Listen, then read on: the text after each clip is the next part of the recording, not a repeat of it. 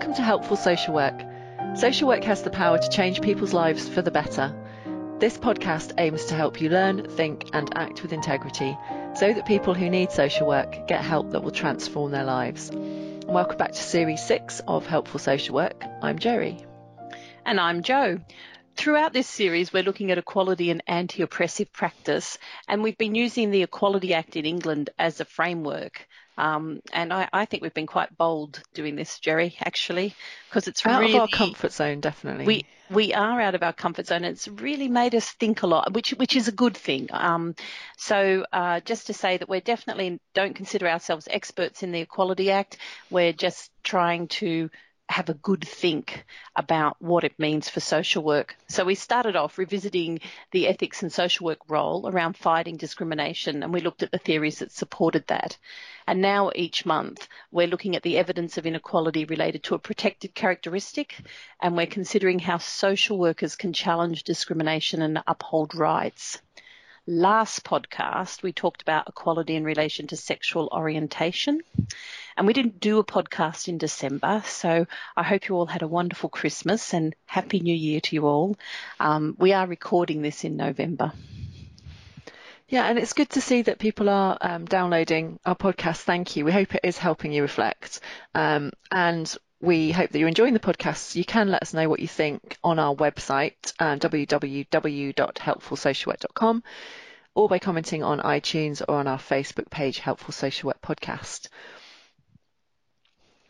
And we are keen still to have people come on, um, and also we'll probably start, I think, promoting some other podcasts in the future that we've been listening to that have been making us think. But if you have um, anything you want to say about what helpful social work means to you, then please contact us through our website www.helpfulsocialwork.com. Yeah. So today we're going to be talking about marriage and civil partnership because it's one of the protected characteristics under the Equality mm. Act in England. So that means that you're protected by law from discrimination. Actually, it's quite a tricky one to think about because as soon as we started thinking about it, we thought that, you know, there is so much more to this. And we've said before that the Equality Act is, is kind of the tip of the iceberg in terms of social work ethics, where we're trying to really kind of think about people's identity in the round. Um, and so we've we've ended up in preparing this um, thinking much more broadly about identity in relation to in connection to relationship status and the kinds of relationships people have, the mm. intimate relationships they have, what their family is, what their network looks like. But it's probably just worth um, visiting why marriage and civil partnership are protected um, so I had a look at the Equality and Human Rights Commission website, um, which gives some insight, giving examples of what discrimination looks like in this area. So the Equality Act says that you mustn't be discriminated against in employment because you're married or in a civil partnership. Um, so it's related to your workplace, essentially. That's where it came from. And so examples would be if you were um, dismissed from your job when you got married because your employer thought that you couldn't do it um, as say a married woman, um, or if you had a policy which meant that people who were married or in a civil partnership would ha- find it harder to do that work um, or to, to fulfill the job requirements, or if you're treated badly because you raise an issue about discrimination relating to your marriage or civil partnership status. Um, so people have, we know people have been treated differently in the workplace because of social conventions around marriage. So we talked about this. I mean, we've both got examples. My parents were in the civil service when they got engaged, and one of them had to move jobs. And it was actually my dad who moved jobs, but everyone was really surprised that it wasn't my mother because the woman usually moved, and before that, the woman would have had to leave on mm. on marriage, on getting married. Um, that wasn't changed till 1973 for the Foreign Service in the UK. Yes, and in Australia there was a similar thing for public in the public service. Um, so my husband's mother uh, had to stop stop her job when she got married, uh, which was, you know, I guess probably in the 50s, but it's still, you know, it's still within the lifetime of someone who can tell us mm-hmm. about that, and it is worth thinking that, that these things come into play that you know these um, characteristics are included because sometime in the past and perhaps in the present in places people have experienced discrimination because of it. Yeah, and I think if we if we take that as our starting point but look further than that and think what are the social conventions that then lead to cultural and structural assumptions about mm. people's relationship status um, and how do we as social workers avoid making those assumptions and really embrace people's identity around their relationships. I think that's mm. where we're kind of coming from for this podcast. Yeah, I think that's certainly what it's made us think about and talk about. But it w- would be nice just to, um, if you don't mind, me sharing a few, um, a bit of information about uh, what the Office of National Statistics says about um, journeys into adulthood. So that's how we're we're kind of framing this. Obviously, once you're married or in a civil partnership, you're an adult. There's a whole lot of expectations that go that go uh, go along with that. Um, yeah, it's a milestone, isn't so, it, that has been kind of expected for a lot of people, and and and that is changing quite rapidly, I think. oh it? yeah. Uh, when, well, when I was a young woman, um, every time I would ring my parents to say I had exciting news, my mum would go, "Oh, you're getting married," and I'd go, Mum, I'm not even dating. I've got a promotion at work, you know, like, mm. but there was a lot of expectation um, in my generation. Uh, I'm the last of the baby boomers. Um, that that that yeah, that marriage was going to be the next milestone after getting it. So you got your education, which was lovely, but the next milestone was marriage. Mm which I think is interesting. So anyway, let's have a little look at what it's like in 2019. That's the, the latest um, Office of National Statistics census analysis. Um, about some of the milestones that are important when we think about this topic. So, the age in, at which people move in with a partner has actually not changed much over the last couple of decades, around 26 to 27 years old. And women are more likely to move in with their partner earlier than men. So, I thought that that was that was quite interesting. Mm. Um, and in the UK today, people in their 20s are more likely to have children than to be married. So the age for first time marriages for men is 33 and 31 for women. So that age is going up more and more. Um, and that's really other... focused on marriage, isn't it? Because civil partnership has not been a, a, available to people for very long. Um, it, it, it, definitely you will. Um, so when we, when Pete and I, when my husband and I decided to move to the UK, we had been in a civil partnership in Australia for seven years, and um, it wasn't recognised here, and we actually had to get married to be able to come and live in this country. Okay. Yeah, to, to you know because because we wanted to immigrate, mm-hmm. um, and that was one of the requirements was that um, Pete could only be eligible if he was married to me, because I had um, an ancestry visa. Yeah. yeah. So that and that was in 2000. So there you go. um, you know. there is there is kind of um, a real change in how many people have been married and how many people are getting married. So in 1979, 94% of all 34 year old women and 88% of all 34 year old men had been married. But by 2015, the figure had really fallen to 51% of women at 34 and 41% of 34 year old men. So that's quite a drop, actually. Yeah. That's quite a significant drop. Uh, and some of the things that might have played into that rising prices of weddings and the expectations around them. Like you don't go for a hen party down the street anymore, do you? You go over, you go over to Paris for your hen parties and things like this. Um, but also house prices are really increasing, and the cost of setting up family life has has increased considerably as well as that, we, we have seen um, changes in attitudes to marriage itself. And interesting, it says here, a reduced parental expectation to marry in your 20s, which, like I said, I, I really experienced that because I didn't get married until I was 40. Mm-hmm. Between when I was 20 to when I was 40, that was a pretty regular conversation um, that older people in my family had with me. Yeah, and social workers will experience married. that if they're working with um, people whose social expectations are about that, you will still get asked, won't you? Um, yeah. About your status. Absolutely. Yep. So, um, a really concerning thing here, and something that may well impact on um, why people choose to get married or not, is the fact that it's really hard to get your own home. Um, and so, the age at which people own their own home is continuing to rise. 50% of people um, don't live in a home of their own until they're 34. Whereas, once again, um, the youngest age in 1997, where people were homeowners, was 26. So we're seeing, you know, that that that's a that is changing all the time, isn't mm. it? Um, and it's getting harder and harder. And the other thing is that there's more single parent families or lone parent families um, in the UK so there were 2.9 million lone parent, parent families in 2020, which accounts for about 14.7% of families in the UK. Um, and the proportions range. This is interesting: 11.1% in the southeast of England and 21.3% in Northern Ireland.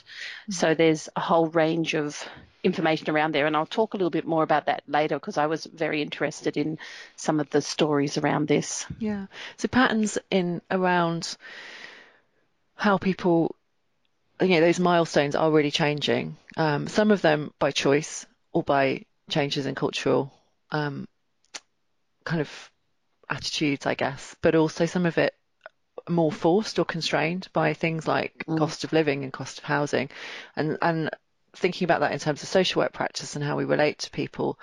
Some of the things that strike me are that increasingly people will be in relationships without some kind of formal status.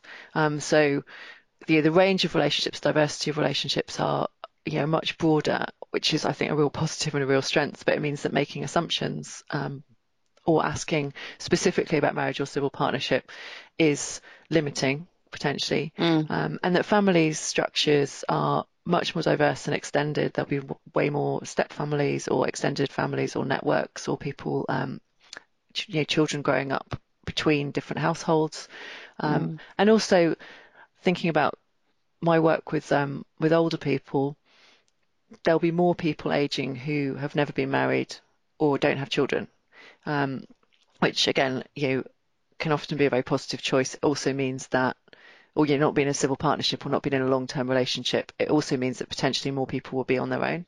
Mm. Um, and then you've talked about adults being on their own, bringing up children as well. So we've got, we're going to be working with, as we, you know, as we always have been, but I think much, much more so, people in really different relationship situations, families and networks. And so I mean, the starting thing that I've thought about something really practical is that an ecogram is really helpful. Mm. So that we and can see these. And a cultural ecogram as well. So, you know, remembering that not only are we going to be working with people who have diverse family situations, but they'll also have diverse cultural backgrounds. Um, and the cultural genogram can be really helpful there to, to really get that understanding of how people live their day to day life and how they make those connections. Yeah, you know, where means, they make them um, and yeah. what it means. Because yeah. if people say, you know, you might have two, two family structures where people have got grandparents, but in one case, the, the role or the kind of um, significance of the grandparent may, may, be very different than in another, mm. for example. Yeah.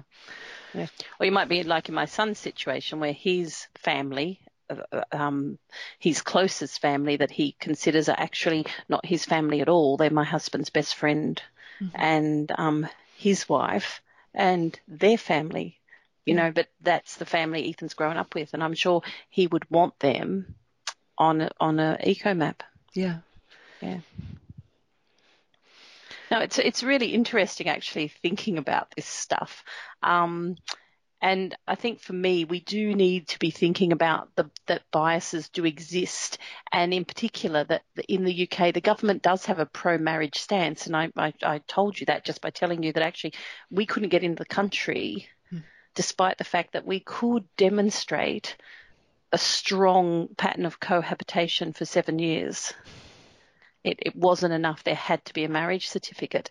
Um, but if we think about how the government enacts their pro-marriage stance, here's here's um, a range of a range of ways that they do in terms of taxation. Yeah, mm-hmm. in April 2015, the government introduced a transferable allowance of 1,050 pounds for couples who are married or in a civil partnership where the spouse or partner pays tax at the basic rate.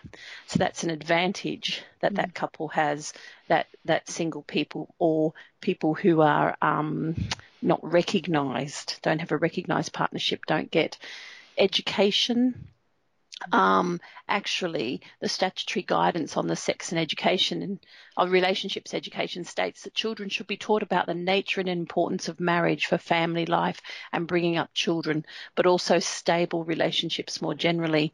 And and I wanted to, um, I, I think I unpicked this later on, this kind of idea that marriage equals stable relationship, and and why that is, why that's perceived to be that way. Um, and also in terms of support, in 2013 the government said it would provide the funding of 30 million over four years to provide um, relationship support for couples. And it's not, I don't, I don't think it's that we're saying, or I'm certainly not saying that these things are bad or that they shouldn't have happened, but it's thinking about, well, what, why is that privileged? Mm. over other forms of relationships and what does that mean for the people who aren't in those types of relationships. Um, and like I said, there's this kind of idea that marriage indicates stability. And I think this is really interesting as social workers for us to think about in terms of how we assess adults, mm. um, in terms of the care of their children and how we look at parents. And the first thing that I started to think about is the fact that we still don't do well engaging men in children's services. So we mostly still focus on the role of the woman um, as mother, and we tend to kind of work around the man rather than seeking to draw him into the caring responsibility.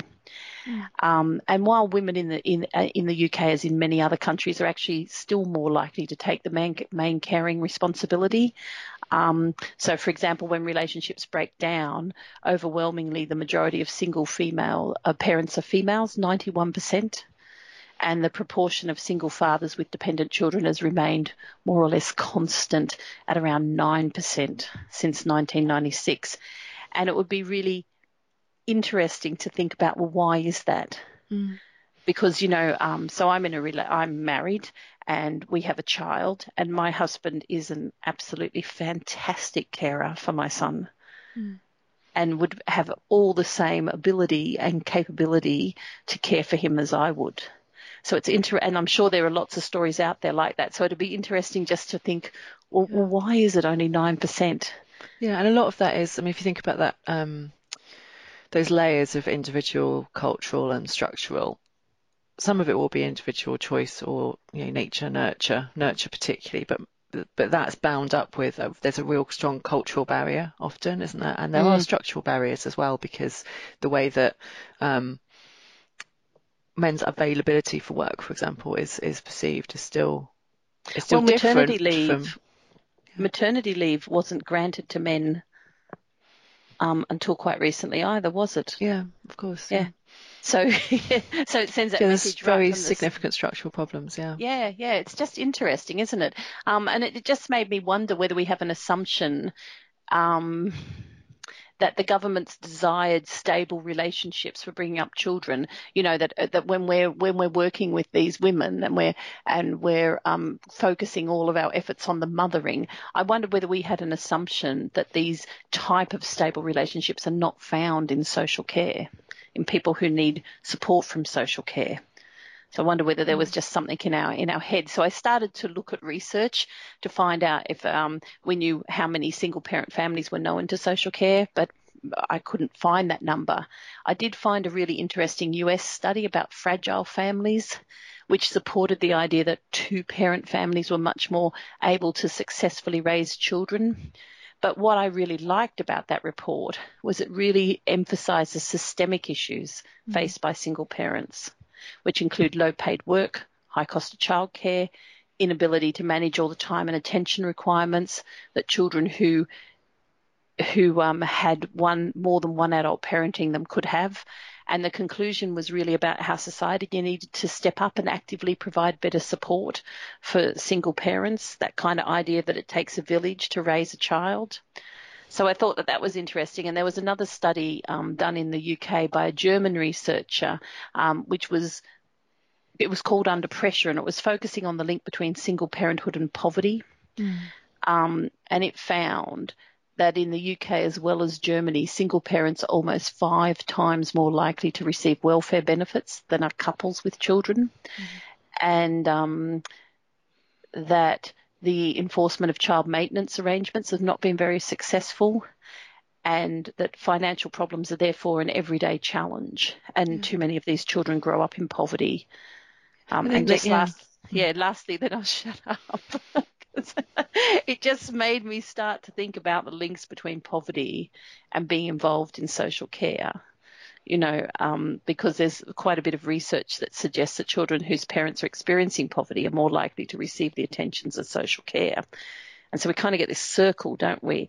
Um, we're going to focus on on mothers because there's not too many fathers around because they're single parents because they're in poverty, because you know, like, and and it just kind of it feels like a lot of faulty thinking.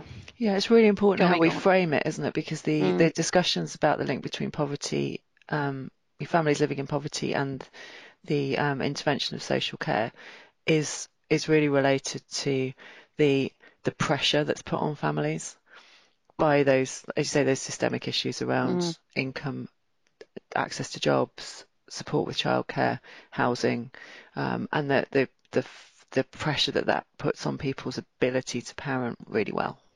Yeah.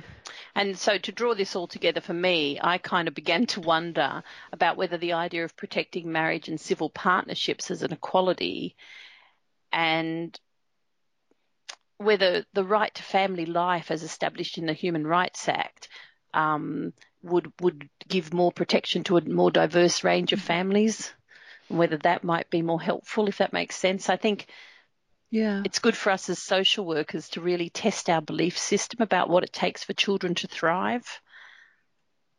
Um, yeah. Yeah, no, I think that's absolutely right because the um, the right to family life in the privacy and family life in the in the Human Rights Act um, is um, is regarded by the courts as, as much broader. Um, it feels yeah. broader to me. And also within yeah. the Human Rights Act, there is an article about non-discrimination on on all kinds of grounds, which is goes mm broad, you know, which is where the Equality Act comes from, but it goes mm. more deeply than the Equality Act, um, which highlights some particular characteristics and isn't, I don't think it's comprehensive enough for social work. Mm. Um, although well, it is interesting when you start to look at any of these. Isn't it? Well, in this case, this this this particular characteristic, yeah, yeah came from a focus on employment. Mm. Um, but I think it's a helpful place to sort of think about these wider questions. And for, and for adults, um, you there is a a real question as well if you're talking about adult services um, about the equality of respect for different ways of having relationships or not mm. having them. Mm. So um, there's there's some particular things again that come to mind in terms of how you might work with an adult who might be in need of care and support. So being able to have relationships is part of promoting well-being. So thinking about well, what are the barriers to somebody being able to um, to have the relationships that they want. Um, there's something certainly something there about recognizing the relationships that are important to people, um, because that's part of again promoting well-being and, and, enabling people to achieve the outcomes they want. Um, and there's also there's a lot of work done at the moment in adult services around loneliness, um, and the research on loneliness is is related to um, often to older age, but younger people younger adults can very often be lonely, um, and that has an impact again on yeah. well-being um, and mental health, particularly. Um, and then we also have some really interesting work in safeguarding around understanding people's um, the balance between people wanting to be safe and wanting to have relationships with people who might hurt them. Uh, so yeah, yeah, I wanted to raise that point mm, as well, ahead, Jerry. Yeah. I'm glad that you did. No, just because it's it's the fact that you know two women a week are killed by a current or former partner in England and Wales alone. Um, that's a statistic, that's the Office of National Statistics 2019, um, and the average is taken over 10 years. And so, you know, 1.6 million women experience domestic abuse 2019. Yeah. That's just for the one year. Um, and so assuming that a two parent family is the best place for a child to thrive in without taking account of, um, you know, the kind of health mm-hmm. and safety and choices and all the complex things that go into relationships is is is um you know marriage is not the answer is it in terms of creating the stability it's all the skills that are involved in having that relationship and all of the access to good resources and the support around you and all of that stuff that actually contributes to a good marriage. Yeah, or a good a good yeah. partnership. Yeah, and or I think partnership. Um, yeah, I think yeah, and, and and there's there's a distinction that I want to make here. I just need to think about the best way of putting it. But there are some relationships that are really harmful to people, mm. um, and that people um, want to um, be protected from. Absolutely. Mm. And I think we've very often in the past not recognised the harm that can happen in intimate relationships, and it's taken a really long time for domestic abuse mm. to be recognised and responded to, and we're still far from where we need to be. Um, you know, elder abuse, as it was called, but um, yes. you know, safeguarding of, of older people wasn't recognised at all, really, until very recently. And cuckooing, which was yeah. you know, another form of relationship which mm. which seemed to be uh, yeah. Yeah, so there's definitely a role for social workers in understanding the um, how those how intimate relationships and close personal relationships can impact on people's well-being and be really harmful and supporting people to safeguard themselves and be safeguarded. There's also the, the thing that I was referring to as well is that um, when you when you work in a really person-centered way with um, with an adult who's maybe being financially or um, or you know physically abused um, or you know in some way abused by someone else, they they may say the research points to them um, one of the, the, outcomes that they want may be being able to continue that relationship. So that's also mm-hmm. something that has to be respected. So that's that's what I meant about the balance. Um, mm-hmm. But I mm. think that the the sort of starker and, and more fundamental factors that we don't have um, enough services and support to enable people to safeguard themselves from a relationship that is harmful. Yeah, and it, and, and when you were talking, then you were making me think about um, adult, adults with disabilities mm. and some of the limited choices that they have in terms of their living and their relationships, um, and how there's often resistance um, when they choose a partner. Um, a, a, partner, you know, two people who might have um, disabilities that is considered by helping services to be too profound for them to actually, you know, live safely together. That that can be very distressing and difficult too, um, and is mm. certainly an area that that is poorly resourced. And I think lots of social workers in that area would find themselves always struggling to find the right resources to support people to have the choices that they want to have.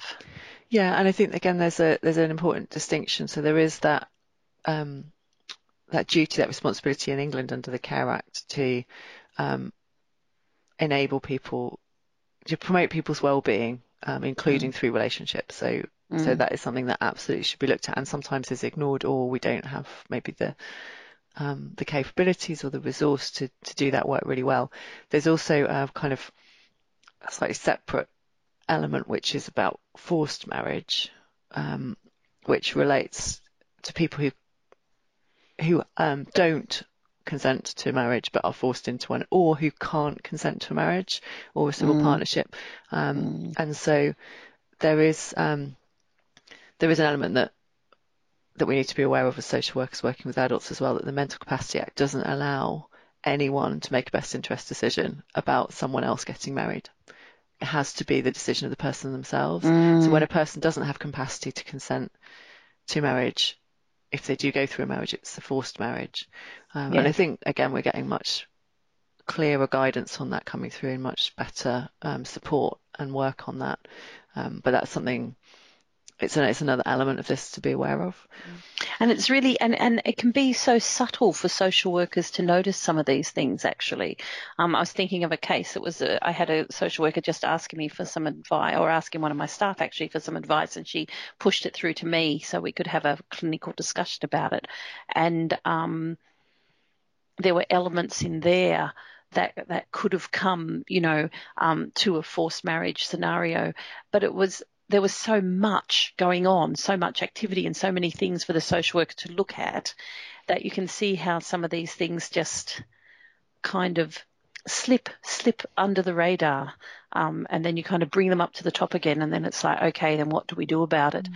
and that's what i've been kind of thinking about this whole time. Okay as a social worker how do i uphold people's rights to have the types of relationships that they value um, and how do I support them to have healthy and um, stable relationships? To use the you know the the, that idea of you know those stable relationships to raise children in. I was thinking um, more flo- maybe flourishing is a better word. Yeah, yeah. Well, I was just using the government's terminology around you know yeah. stability being desir- desirable, but um, you know we really need to recognise the way our own personal and cultural views affect how we perceive others' relationships, and I think we also need to think about the structural elements that cause those barriers and enablers. Mm. And for me, I was, yeah, I put here, you know, consider how we can enable people to thrive in relationships because I think of social work as a skills transfer and a, and a kind of resource reallocation job.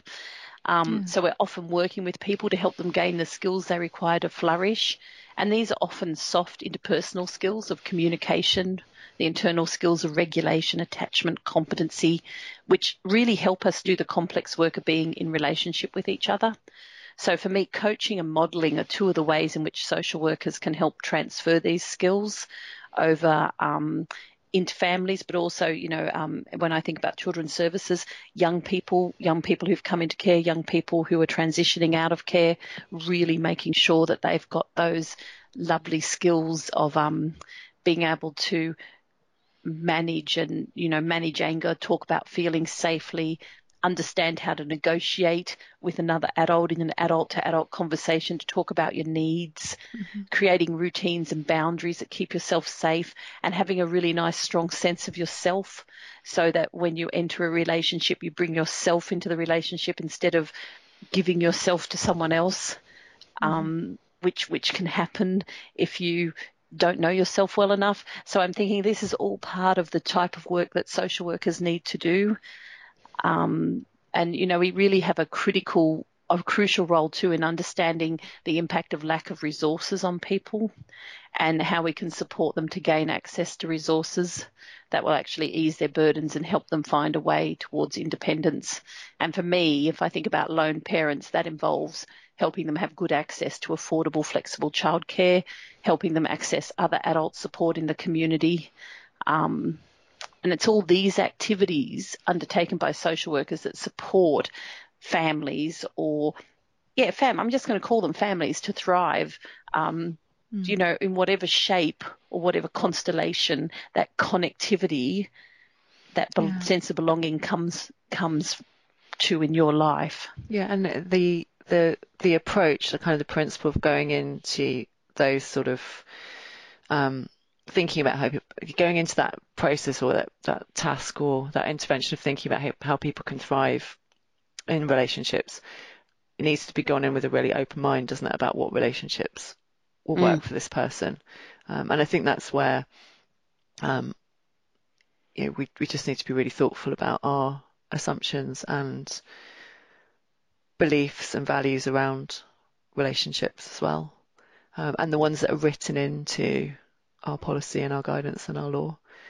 And how that kind of can sneakily influence us mm. without us even being necessarily aware of it. That's one of the things I think is that a lot of the policy structures and the law structures and things like that, they're just things we've taken for granted, like on a form, married or single. They're, they're often your options. Yeah, and although that is changing, it's still we've got a long legacy, haven't we, of the cultural um, embedding of that um, and how people view things. So, can can I ask though, Jerry? So I understand that you can have a civil partnership um, if you're same sex, but can you also now have civil partnership if you're um, man and woman if you're opposite sex?